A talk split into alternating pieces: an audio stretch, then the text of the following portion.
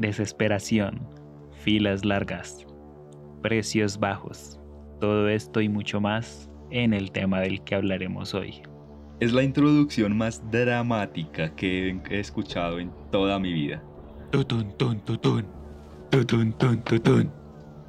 Ya sé cómo le vamos a poner de título a este episodio.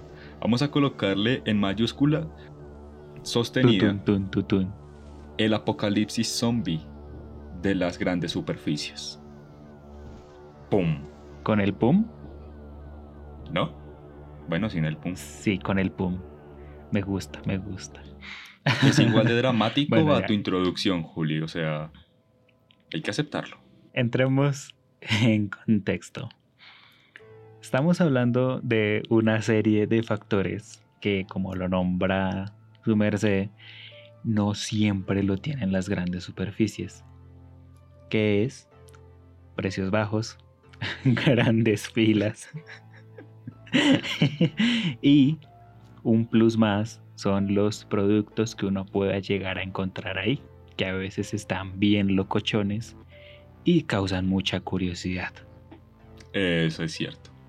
Como la tocineta A en ver, cuadros. Aunque Julián me sigue diciendo que la eso. tocineta en cuadros que yo conseguí en uno de esos almacenes eh, es una tocineta normal, que él la ha consumido desde pequeño, pero para mí era la primera vez que yo consumía tocineta en cuadros. Bueno, eh, me estuve informando un poquito más sobre su dichosa tocineta en cuadros y sí es bastante difícil de conseguir. Así que Ah, Se la valgo. Pero igual se consigue lo mismo con una serie de tiras de tocineta normales, las pegamos todas con boxer. y ya está. Queda un almuerzo bastante nutritivo, económico y bien vicioso. Bueno, ya Gracias dejé- por darme ese punto. Su merced, ¿qué, qué consume? Que cuando va a un almacén de esos, ¿usted qué, qué suele comprar? ¿A ¿De qué es adicto? Sí, ¿a qué es adicto cuando entra allá? Normalmente compro el mercado. Pero desde la primera vez que lo vi, yo dije, wow. O sea, wow. y es el salmón en lata. No es mi culpa, sabe rico, es extraño de conseguir, aún más extraño de conseguir que su tocineta cuadrada. Y es rico. Un poco seco, por lo que se recomienda acompañarlo con otra comida, pero es rico. O sea, una cosa no quita la otra. Y yo imagino que hay muchos en nuestra situación que también entran a estos almacenes, vamos a llamarlos por ahora. Vamos a desligarnos un poco del nombre de la marca.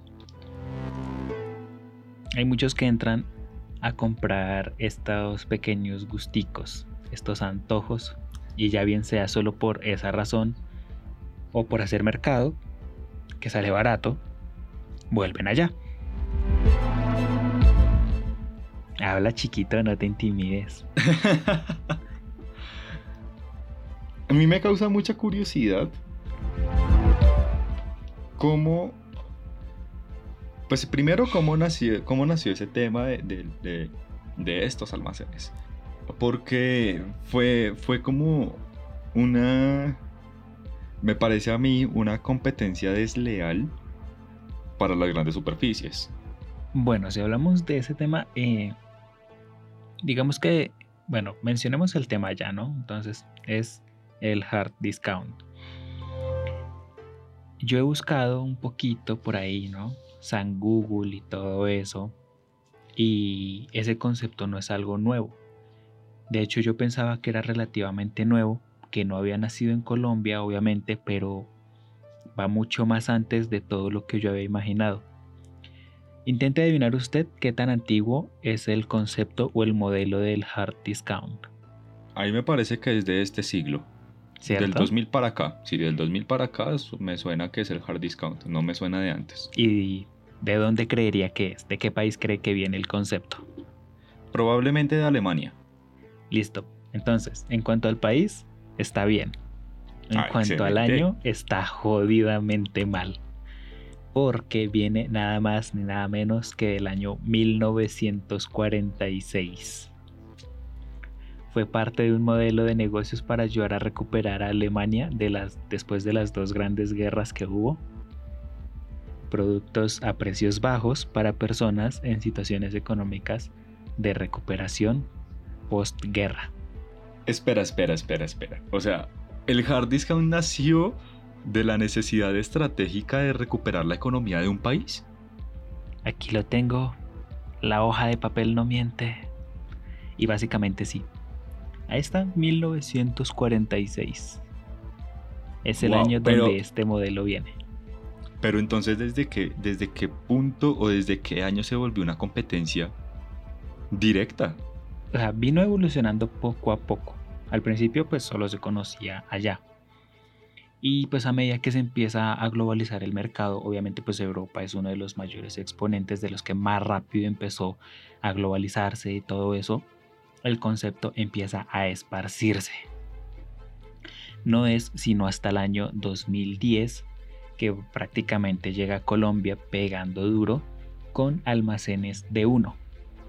Sí. O sea, desde 1946 hasta 2010 es cuando al fin llega ese modelo de negocios acá.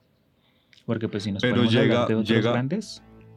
Pero llega entonces el modelo del hard discount a Colombia bajo la estrategia competitiva de querer acabar con las grandes superficies. Básicamente. Pues es que si uno le pregunta al presidente de, uno, él va a decir, queremos dar precios bajos con productos buenos, entonces, no, o sea, el hard discount llega para desestabilizar la economía de las grandes cadenas que estén en ese momento, porque eso fue lo que pasó. Ahí ya no es de sacar especulaciones, sino solamente es de ver los hechos de qué pasó. E incluso, tal fue el impacto que en el 2014 parte de la planta directiva de los más duros del D1 se empiezan a salir a formar otra empresa que se denomina en mercado SAS, si no está mal escrito, que es que a veces no entiendo mi letra. Y de ahí sale lo que es justo y bueno. Y empiezan a recurrir a proveedores similares a D1. Aquí digamos que D1 se comporta un poquito como la, la tóxica de, de la situación. Y es que empieza a tener como amenazas con los proveedores de justo y bueno. Y decir, hey, no, no, no, no. O es con él o es conmigo. Nota la... Ah, nivel de comedia 10 de 10. El caso es que para quitarse la situación de encima, justo y bueno se ve en la necesidad de poner una medida cautelar. Desconozco si hasta la fecha aún sigue el proceso, pero ante la SIC, justo y bueno le puso la medida cautelar a D1 por el tema de los proveedores. Y ya luego va cuando empieza la expansión de estas dos marcas a través del país y justo y bueno fuera del país que creo que ahí usted tiene una historia que compartir.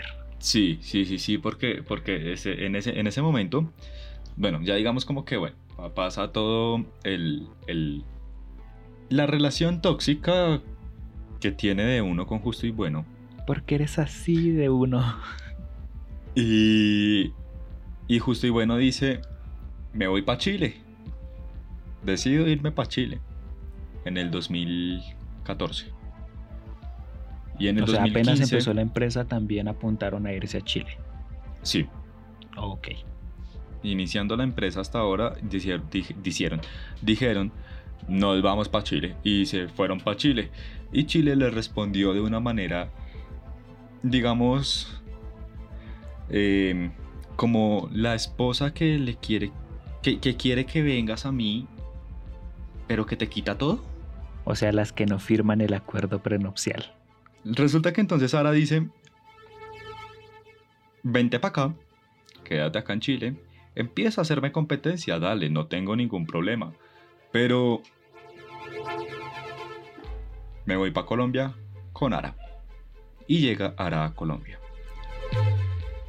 En cuestión de muy poco tiempo, realmente a comparación de Justo y Bueno y, de uno para la expansión que tuvieron en, ciudades capitales como Medellín o como Bogotá, Ara se expandió cuando uno menos pensó, encontró cualquier cantidad de, almacenes pintados de naranja y blanco. con una guacamaya de todos los colores gigante en su letrero. No vamos a entrar en discusión de si es una guacamaya o si es un loro o si es un tucán. Julián es un ave pero que aparece ahí y ya. Mínimo. No, es un ave que aparece ahí y ya. Mínimo el tucán se tiene que quitar de las opciones. Que alguien, por favor, contacte a, David a, través de su Instagram personal y le mande fotos, sería tan amable, de un tucán comparado con una guacamaya o un loro. La situación es que entra Ara a, Colombia y les empieza a dar cachetadas a justo y bueno ya de uno, ¿no? Porque en mi opinión, ellos hicieron un acuerdo los de uno con los de justo y bueno y de uno dijo me quedo en el norte, del centro para el norte y justo y bueno dijo me quedo del centro para el sur. Y em, estaban relativamente bien divididos. Los del sur compraban en justo y bueno, los del norte compraban en el D1, entonces se sentían más clichés porque pues tengo un D1. Y llegó Ara y se posicionó en todo lado. Y les empezó a dar cachetadas a cada uno. O sea, el tema es que llegó a todas partes.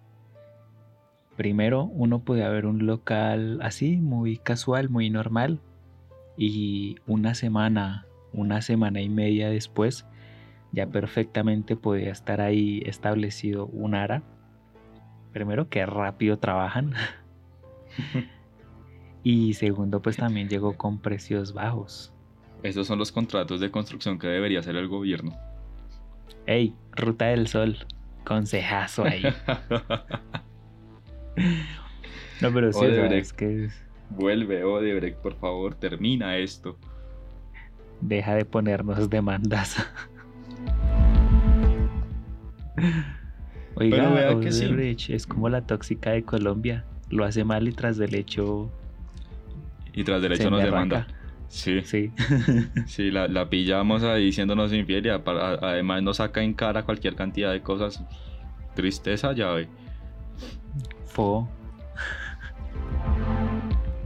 La vaina está en que la competencia actual del hard discount es una competencia bastante salvaje. eso no lo dije bien, es una competencia bastante salvaje. Es una competencia que, que no tiene límites. Y literal no tiene límites. En cualquier momento de uno puede bajar sus precios a lo que se le dé la gana. En cualquier momento justo y bueno puede bajar sus precios a lo que se le dé la gana y ahora exactamente igual. ¿Y quiénes han sido los mayores perdedores de esta pelea?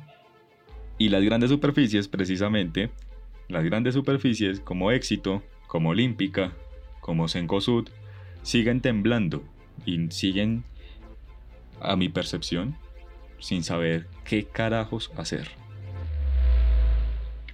Aquí vuelve otra vez la hojita de la verdad. Vamos con datos.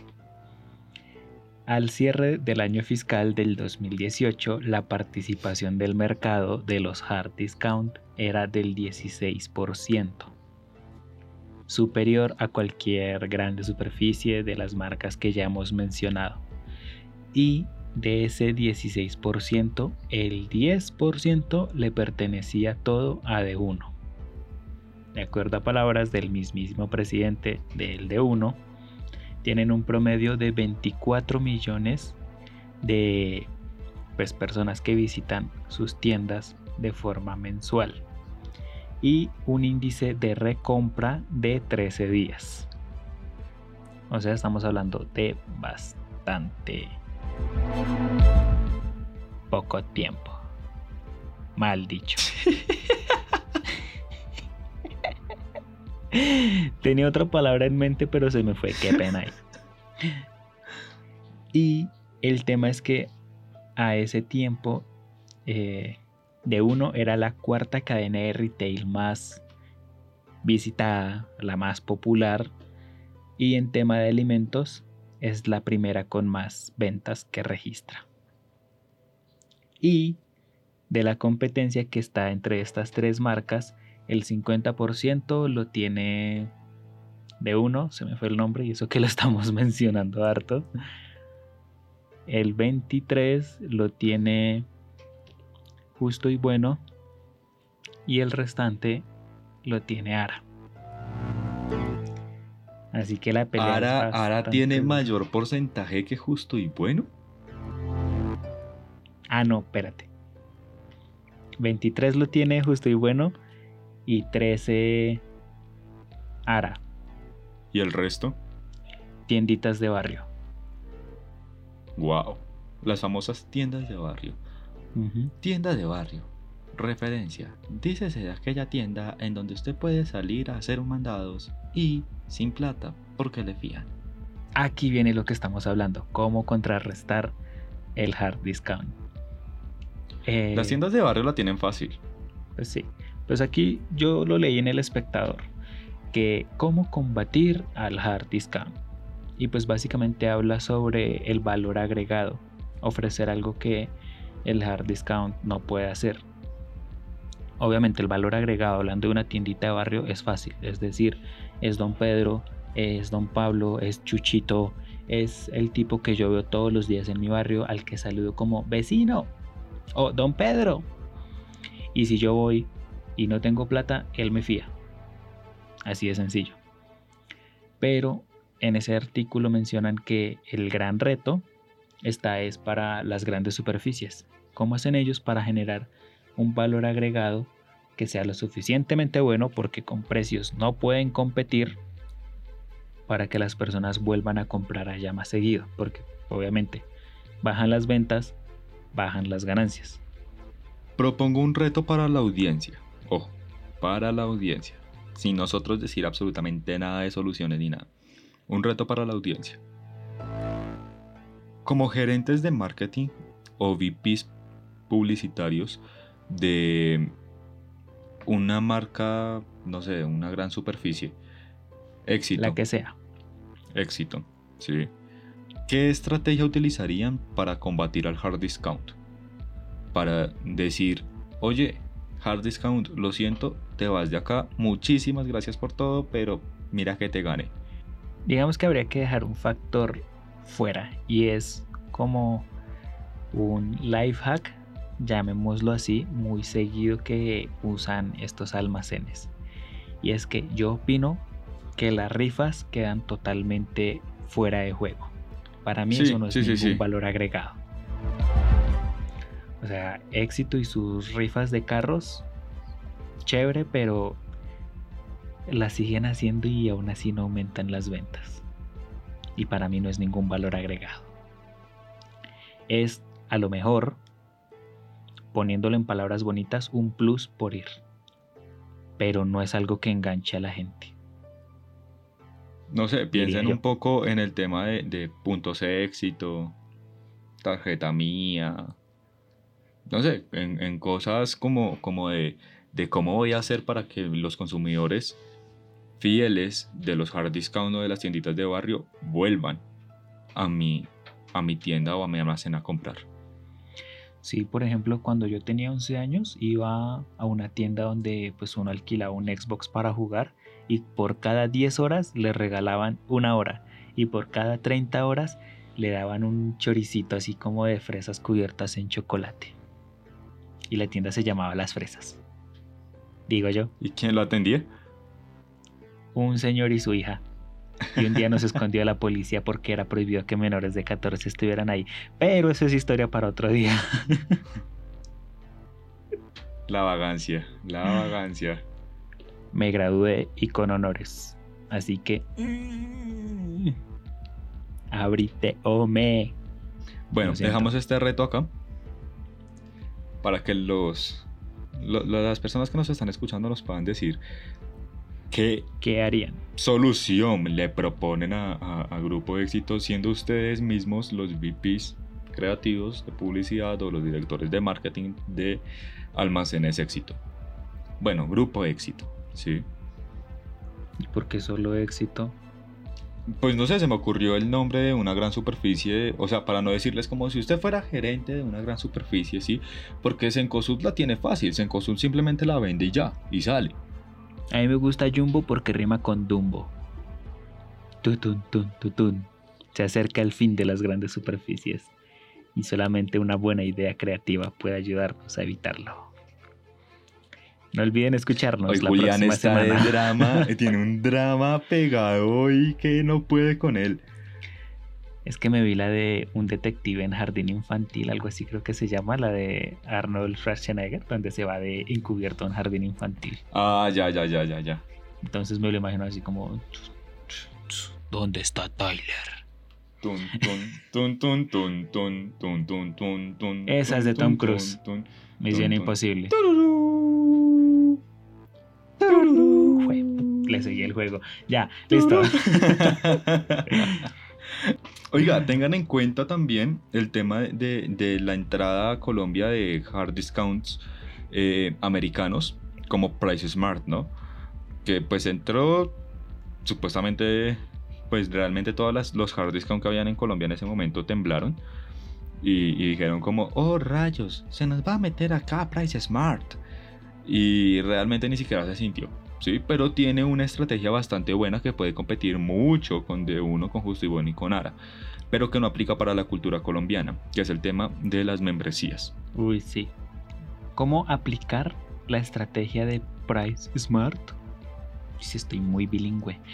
A la economía colombiana. Se las dejamos ahí. Te la dejo ahí para que la pienses. Ahora, no es, que, no es que vayan a decir ahora que, que, eh, para siendo los VPs o los directores de mercadeo de éxito van a crear membresías para las- lo- los clientes, ¿no? Porque eso no sirve. Eso en la cultura colombiana no sirve. Las membresías no sirven. Entonces, piensen un poco más, porque es que. Es que vamos a, a, a botarles como diferentes claves, diferentes keys con los que van a poder saber sa- armar una buena estrategia. O sea, tengan en cuenta que primero los que compran en, en Grupo Éxito, los que compran en D1, en Ara o en Justo y Bueno, son básicamente baby boomers, eh, generación X, Pero yo hago mercado en D1.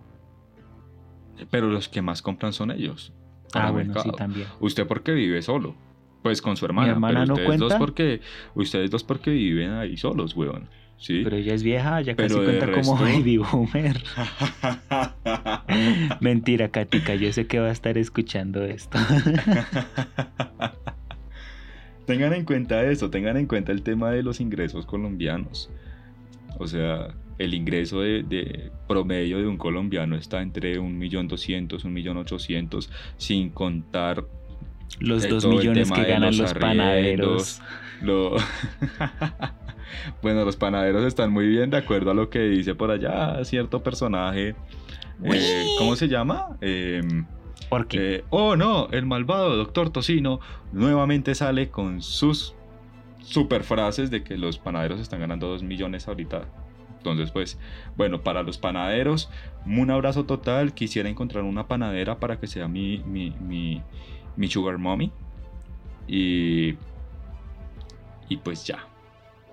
La vaina es que, bueno, ténganlo en cuenta. Tengan en cuenta todo esto que les estamos diciendo de, de el salario, de las edades, de la cultura colombiana, porque no es fácil armar una estrategia simplemente diciendo vamos a bajar los precios. Los precios en analicemos una gran sector. superficie, exactamente, los, los- los precios en una gran superficie no se pueden bajar fácilmente porque la cantidad de proveedores que tienen y toda su ruta de abastecimiento, todo su canal de abastecimiento es muy largo y es muy costoso. Entonces tampoco se pueden bajar los precios. Entonces pensemos un poco cómo le vamos a hacer esa competencia a los hard discount. Y se las dejo ahí. Ahora sí, compañero Julián, Oiga, te doy vía larga. libre para que puedas ser un poco más dramático al momento de despedirte. Muchísimas gracias, yo los dejo. Día 31 de cuarentena, o eso creo. El- al día 39 esperamos que haya otro capítulo publicado. Recuerden que hay una nueva integrante del equipo de mentes y sin tendencia. Pero por ahora no está porque Movistar le defraudó así como a mí. Esperamos que pronto nos pueda acompañar. Por ahora, no siendo más, nos despedimos. Cambio fuera.